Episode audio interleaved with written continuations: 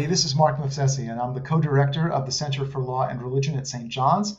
And I'm joined by the center's other co director, Mark DeGirolami, for another episode of Legal Spirits, which is our podcast series on cases and issues in law and religion. You can find past episodes archived on our website, lawandreligionforum.org. That's one word, lawandreligionforum.org.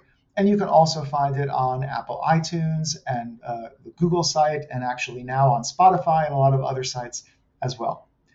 Uh, well, you know, normally on Legal Spirits, we talk about contemporary issues, and there certainly are a lot of contemporary issues to discuss. But in this episode, we're going to do something a little different. Um, we're going to look backwards, uh, a long way back, uh, about 400 years back, uh, because we'd like to, in this episode, talk about Shakespeare's great play, The Merchant of Venice, and specifically the legal themes in The Merchant of Venice. And the, the immediate impetus for this is the fact that we had our center's reading group meet last week, and we discussed this play, and the students and uh, alums who came had really great interventions and comments. And so uh, Mark and I thought maybe we should uh, record some of these and, and share them with, uh, with our audience.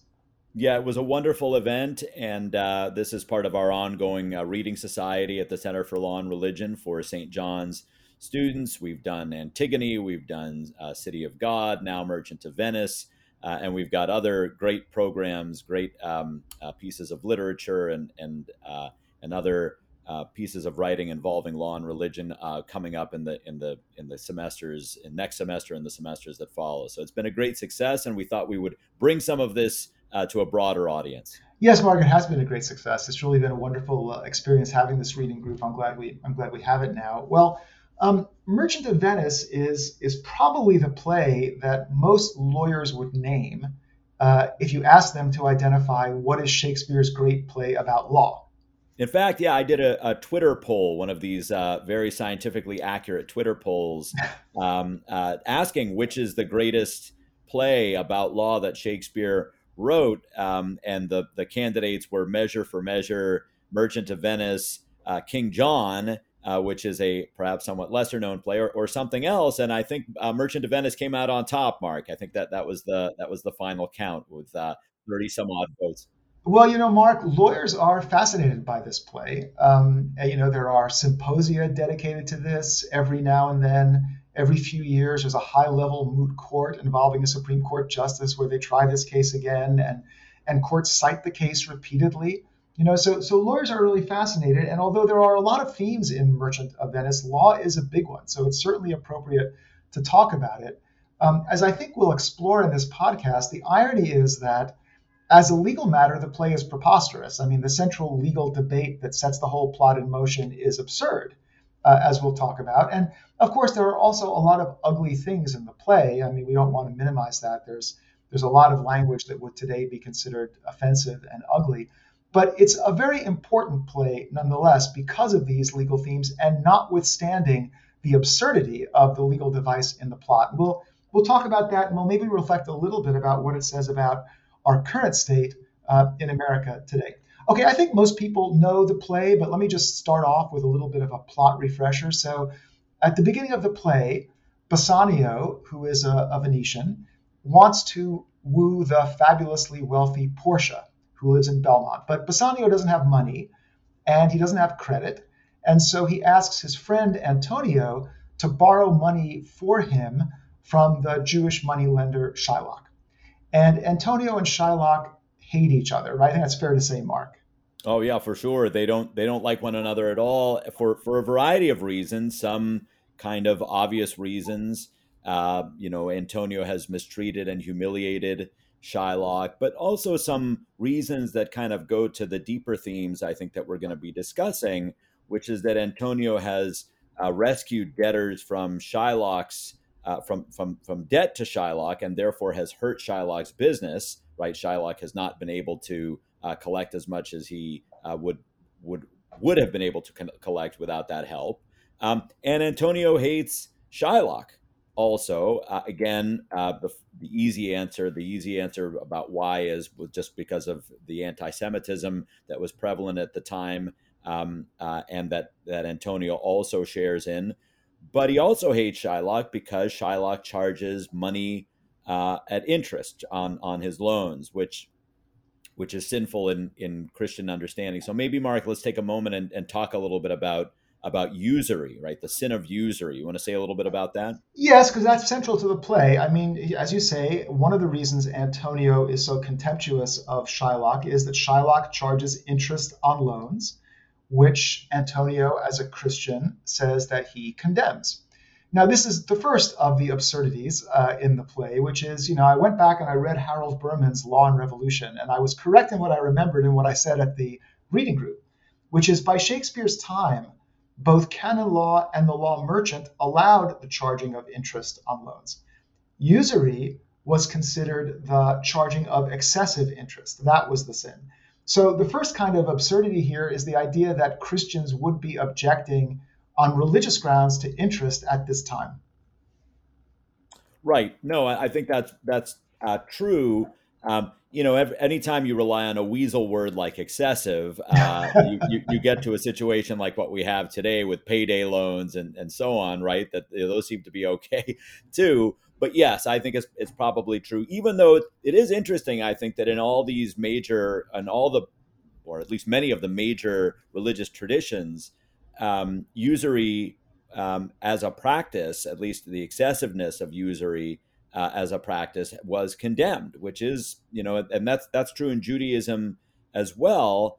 Um, uh, not with respect to the issue of excessiveness, apparently, but with respect to whether it's appropriate to lend it interest uh, to members within the tribe um, uh, versus people outside the tribe. And De- in Deuteronomy, actually, there's a distinction between what's appropriate for fellow Jews uh, versus what's appropriate for Gentiles, where, where usury was permitted. Yeah, so I'm not an expert in that. I don't, I don't, I, I can't say about that, but I, I can say that this basic conflict in the play between the Christian who says I, cannot charge interest, it's a sin, and the Jew who says I can charge interest. There's actually a really interesting discussion in the play where Shylock tries to justify this.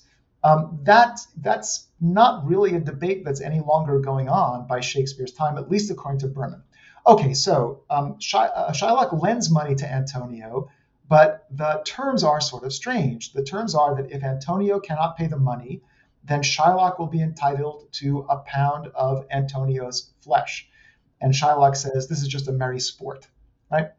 Well, as uh, when the time comes, Antonio cannot pay, uh, and Shylock insists on his bond. He insists on um, enforcing this agreement. And this places the Venetian state in a difficult spot, right, Mark? Because Venice has people from all over the world who come to trade there. Uh, and the way the play is set up, the, the conceit of the play is that all these traders are in Venice because Venice enforces contracts. And if Venice doesn't enforce this contract, abominable as it is, they will all leave and Venice will lose status and money. So Venice is in kind of a tight spot. Yeah, it's interesting, Mark, in reading the play again, it struck me that the play is less about law in the sense of, for example, what contract law is all about, than about political theory or even perhaps jurisprudential theory. Um, in the sense of you know what what it is that grounds or binds a particular society, and you're right to say that in Venice, and as I say, we're going to talk a little bit more about this. In Venice, it was it was law, uh, contract law, uh, the law of merchants, um, and the relations among merchants that was really the source of unity, right? The source of um, what bound people together, not some of these other things, which again also kind of explains in an interesting way the hatred, the mutual hatred of uh, Antonio and Shylock, because again, it's not just a pure sort of religious hatred, it's a hatred with respect um, in the context of the baseline set by Venice about what people could and couldn't do and how they could and couldn't succeed uh, in the context of Venetian political mores and so on. So that right. Yeah, please. No, right, Mark. I'm sorry, and, and I was going to say, and, and, you know, there's a thesis, there's a name for this. This is called the doux commerce thesis. It is that really uh, you can bring people together from various different cultures and incompatible worldviews, as long as you limit their interaction to commerce. As long as the state enforces contracts, people will trade with each other, they will cooperate with each other, they will not push their worldviews. Uh, our friend Nate Oman has written a whole book about this, which is quite quite interesting. That was the theory here, And this is why Venice is in such a tight spot because everything turns on the state enforcing contracts. Okay, so we get to the, the very climactic court hearing. Shylock comes, he insists on his bond. Portia, who is disguised as a young lawyer named Balthazar, comes in and she resolves the case. She says to Shylock, You should be merciful. And Shylock says, No, I insist on my contract. And then she springs her trap. She says, Okay, you can have what your contract calls for, but only what your contract calls for, and not a drop of blood. And by the way, since you as an alien have threatened the life of a Venetian citizen, there's another law which says that you are now subject to the death penalty and your goods will be confiscated. It's interesting. And and even in, in between those two options, right? A, you should be merciful. And of course, Shylock doesn't want to be merciful. But B, she says, because there had been an offer that he would be he could be paid triple, triple uh, the amount that he was uh, that he was otherwise owed uh, if he agreed not to uh, not to uh, uh, insist on the pound of flesh. Um, so in that sense, they were he, he was his own self interest was being appealed to. So and and that in some ways was the the grosser violation, right? In other words, well, you know, according to the to the laws or the mores of Venice, that ought to have been more attractive to him, right? You're going to make mm-hmm. a bigger profit than you otherwise would, and and still he refuses. He insists on what you know the law quote unquote entitles him to um, and that's when she that's when as you say she springs the trap which is Spring, springs the trap yeah now okay so um, i said in the beginning this is all based on an absurdity and i want to you know highlight that now so uh, the first absurdity here is that Shylock's contract is enforceable. In fact, it would have been void from the beginning uh, as against public order. You know, the, the law at the time and the law today had this concept of, you know, contracts couldn't be enforced against public order. They couldn't be enforced against good faith, and this would certainly have been thrown out. This whole this whole dilemma that Venice is facing is is a phony one, a phony one. Uh, as is also Portia's argument, because assuming this contract were enforceable, then it would naturally entitle Shylock to whatever was incidental to its performance, and certainly a drop of blood is incidental to cutting a pound of flesh. So he would have been entitled to that. This whole thing is a trick. Um, don't you think, Mark? Well, yeah, it's it's it's it's nice to have a contracts law professor being the one that's analyzing all of these issues, right? Because uh, because you get insight, you get insight, you know, from within the system about why this particular contract would have been enforced. But I suppose Shakespeare knew this, Mark? Is that is that your view? You know, he's probably knew what was going on here. It's not like he was ignorant about the law. Yeah, I think so. No, his other plays show he had a real knowledge of the law. And by the way, there's yet another reason, a third reason, which is you might have said this was not an agreement that contemplated legal enforcement. It was just kind of a joke, as as Shylock initially tells Antonio. Okay, so Shakespeare surely knew all this. So why did he do this? And I think, as we discussed in our reading group, and some of the students talked about this Shakespeare has bigger fish to fry. He's not really interested in the legal conflict here. He's interested in what this conflict represents about actually a very old theological debate and also about the limits of tolerance in a, a liberal society. So the first one, look, Shakespeare knew very little about Judaism. Uh, apparently, he never he had never met a Jew, and he presents a caricature of Judaism. So, um, and he's taking sides in a very old debate, the old debate between these two great religions, Christianity and Judaism. Um, Christians have always said from the beginning, from the New Testament times, that their religion is a religion of grace, as opposed to Judaism, which in the Christian telling is a religion based on righteousness under God's law. And the Christian theory is such righteousness is just not possible, and we are saved through the mercy, the forgiveness of Jesus Christ, the Son of God and therefore Christians need to show mercy to others. Now, as I say, this is a, a, caricature of Judaism, which also cares about mercy. It's a caricature of Christianity, which also cares about law. But Shakespeare is highlighting these differences, I think. He has a dramatic reason for doing so. Right, and right as you say. So Shylock, on the other end, as a kind of archetype, right? Um, I mean, you could say it's just as much a caricature of Judaism as it is a caricature of law, uh, right? That that you know, obey the law, perform what you promise. Well, of course, we know, lawyers know that, um, you know, contract, you know, uh, pacta sunt servanda, right? Contracts must be enforced. Well, that's a maxim, and and and it's an important one. But of course, there are exceptions, and and in practice, you know, it isn't quite so so hard edged. But in some ways it's in the the um, the reason I say it's a jurisprudential play also it's because um, you know in jurisprudence these ideas about formalism versus realism again these are archetypes or or or or sort of ideal types uh, about what the law is um, and even though yes there are exceptions and so on I think it is interesting and useful to sort of reflect on the overarching model or type because each one does have its merits. Absolutely. And you know, Shylock stands for the idea of justice, obey the law, perform what you promise, enforce bargains freely made.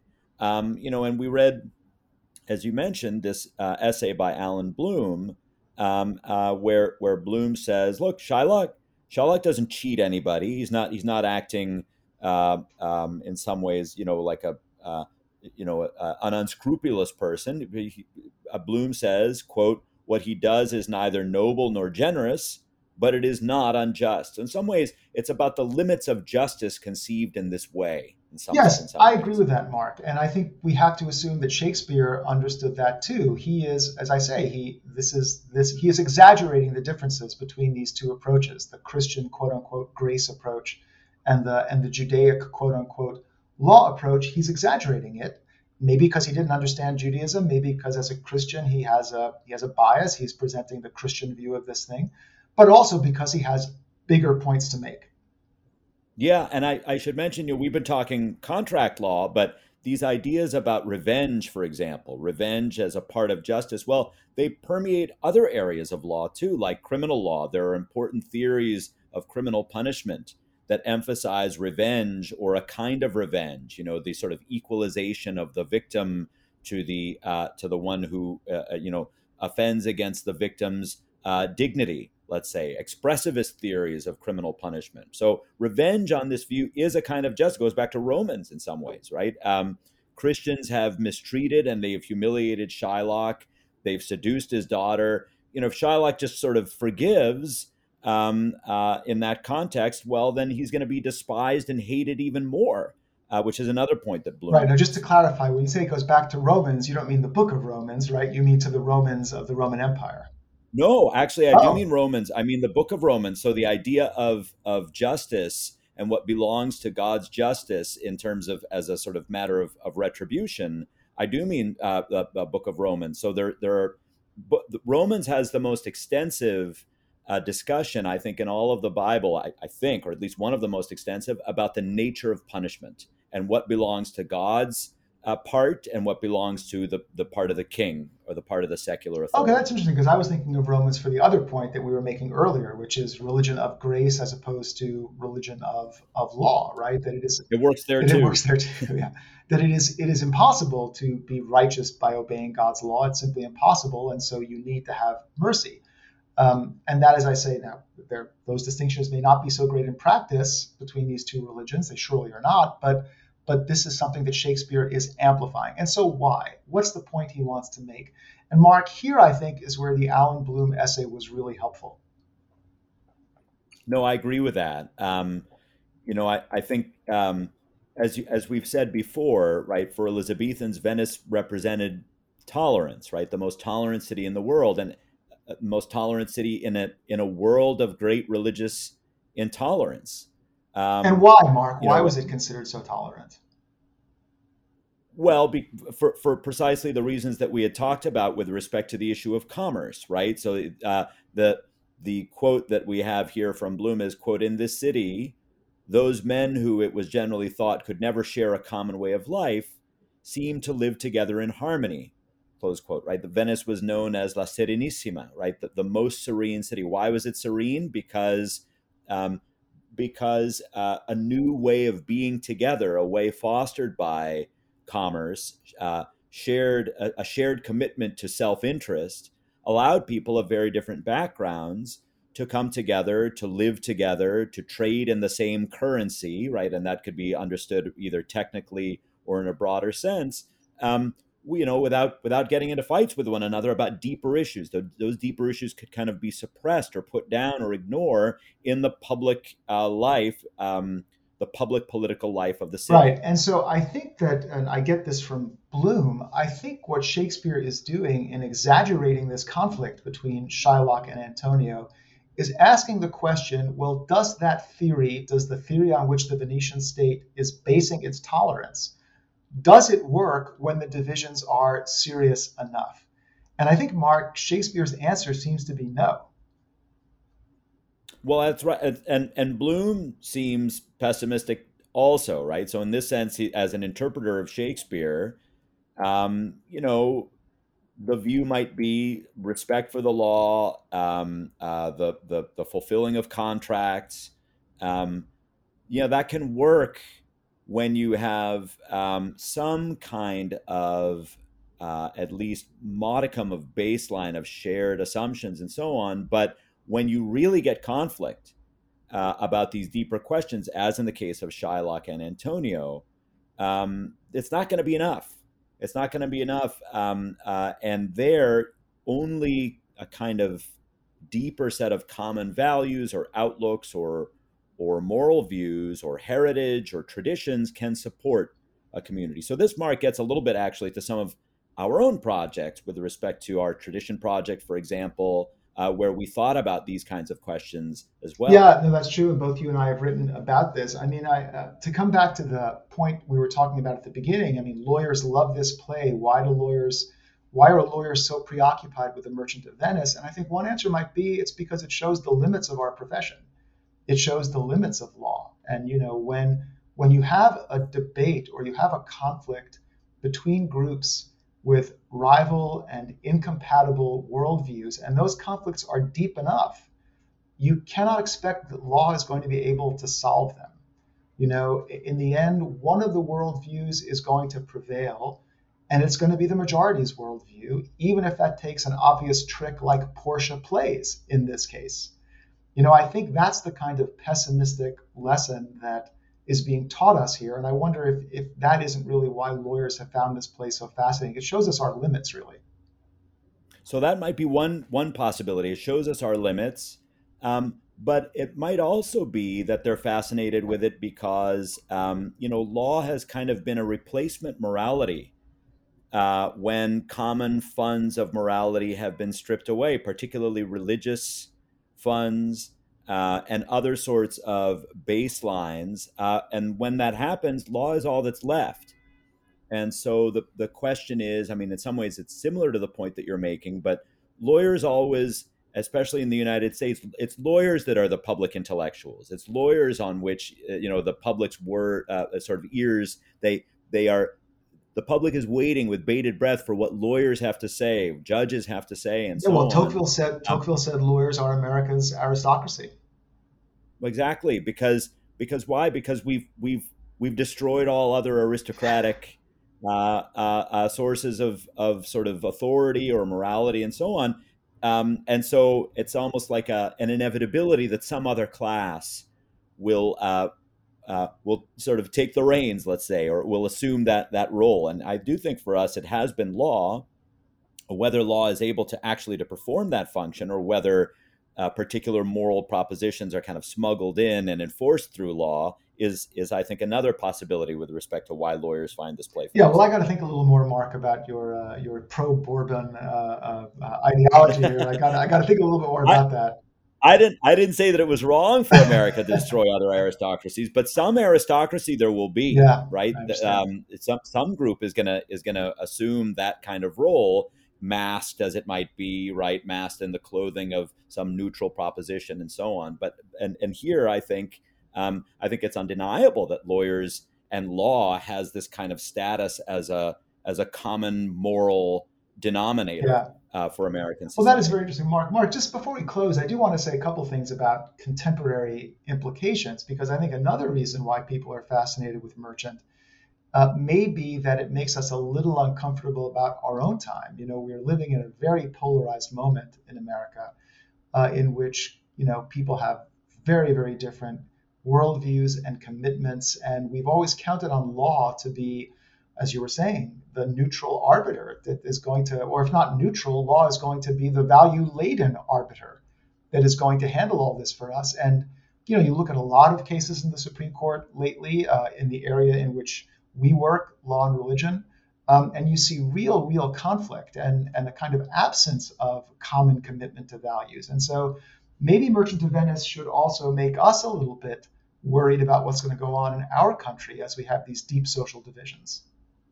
Yeah, no, it's it's a good point because I think Merchant and certainly Venice, you know, you know, you and I have talked about, um, a, you know, how fun it would be to do a project comparing the late Venetian Republic with the American Republic. Yes. You know, especially if we do, especially if we do on-site research. Well, I think that would be very important, right? Archival on-site research, absolutely right. Um, but but you know, the the point is not only about um, about the United States and what's happening here, but perhaps about liberalism. You know, liberalism also, certainly classical liberalism, follows a kind of strategy as as Venice did in its way on mutual self-interest to keep people together, checking passions and so on. And you know, the principal one of those passions uh, that has to be kind of tamped down or or not allowed to kind of bubble up is religion um, and so there are, I think, strong connections here uh, with respect to what Shakespeare writes about Venice to thinkers that are considered, you know, really important foundational American thought, like like James Madison. If you think about Madison's Federalist Ten, where Madison talks about people's zeal for different opinions concerning religion as these are this is bad this is faction right that this is a prototypical kind of faction that had to be kind of muted or tamped down as one of the common political affections that won't matter in America. And here, this is going to be a different sort of um, political community. And it might be that what we're seeing is various pressures uh, that are coming to bear on some of the assumptions that that keep republics uh, like Venice, like the United States, together, that you know they may start to erode over time for a variety. Yeah, or maybe they were erosion eroding from the beginning. It may be that Americans were telling ourselves a story about this, and there were many people who were not included and uh, did not feel like they were being treated fairly, and that they were being allowed to participate, who were not being treated fairly and allowed to participate. And so um, maybe it's not so much that things are changing. Maybe this was kind of always there but suppressed, and it's no longer suppressed. And so, um, well, is law going to save us now? The, the message of this play is kind of pessimistic about that, I think. I agree. I agree, and and I agree also with the point that you just made that you know uh, these are kind of uh, fictions, fictions that we tell ourselves, or fictions that those in power tell themselves. This is sort of a uh, legal crit sort of point that we're uh, mm-hmm. making a little bit here, but I think it's I think there's a lot to it, and and uh, and more recent events seem to be supporting that kind of point uh, more more than they are um, um, sort of uh, evidence against. Yeah, we, we, plugged our friend Nate Oman's book before. We should, on this point, plug our friend Steven Smith's new book about uh, about the the legal fictions that have supported America, uh, which may no, no longer do so, which may no longer support America. I guess I'll put it that way. Uh, okay, well, so that's a pessimistic note. We don't always end on a pessimistic note, but we have this time. But we'll be more optimistic in future podcasts. Uh, for now, this has been Mark Movsesian and Mark DeGirolami, the co-directors of the Center for Law and Religion at St. John's, with another episode of Legal Spirits. You can find past episodes archived on our website, lawandreligionforum.org, also on Apple iTunes and Spotify and Pandora and Google and lots of other uh, streaming platforms. Okay, that's all for now. See you next time.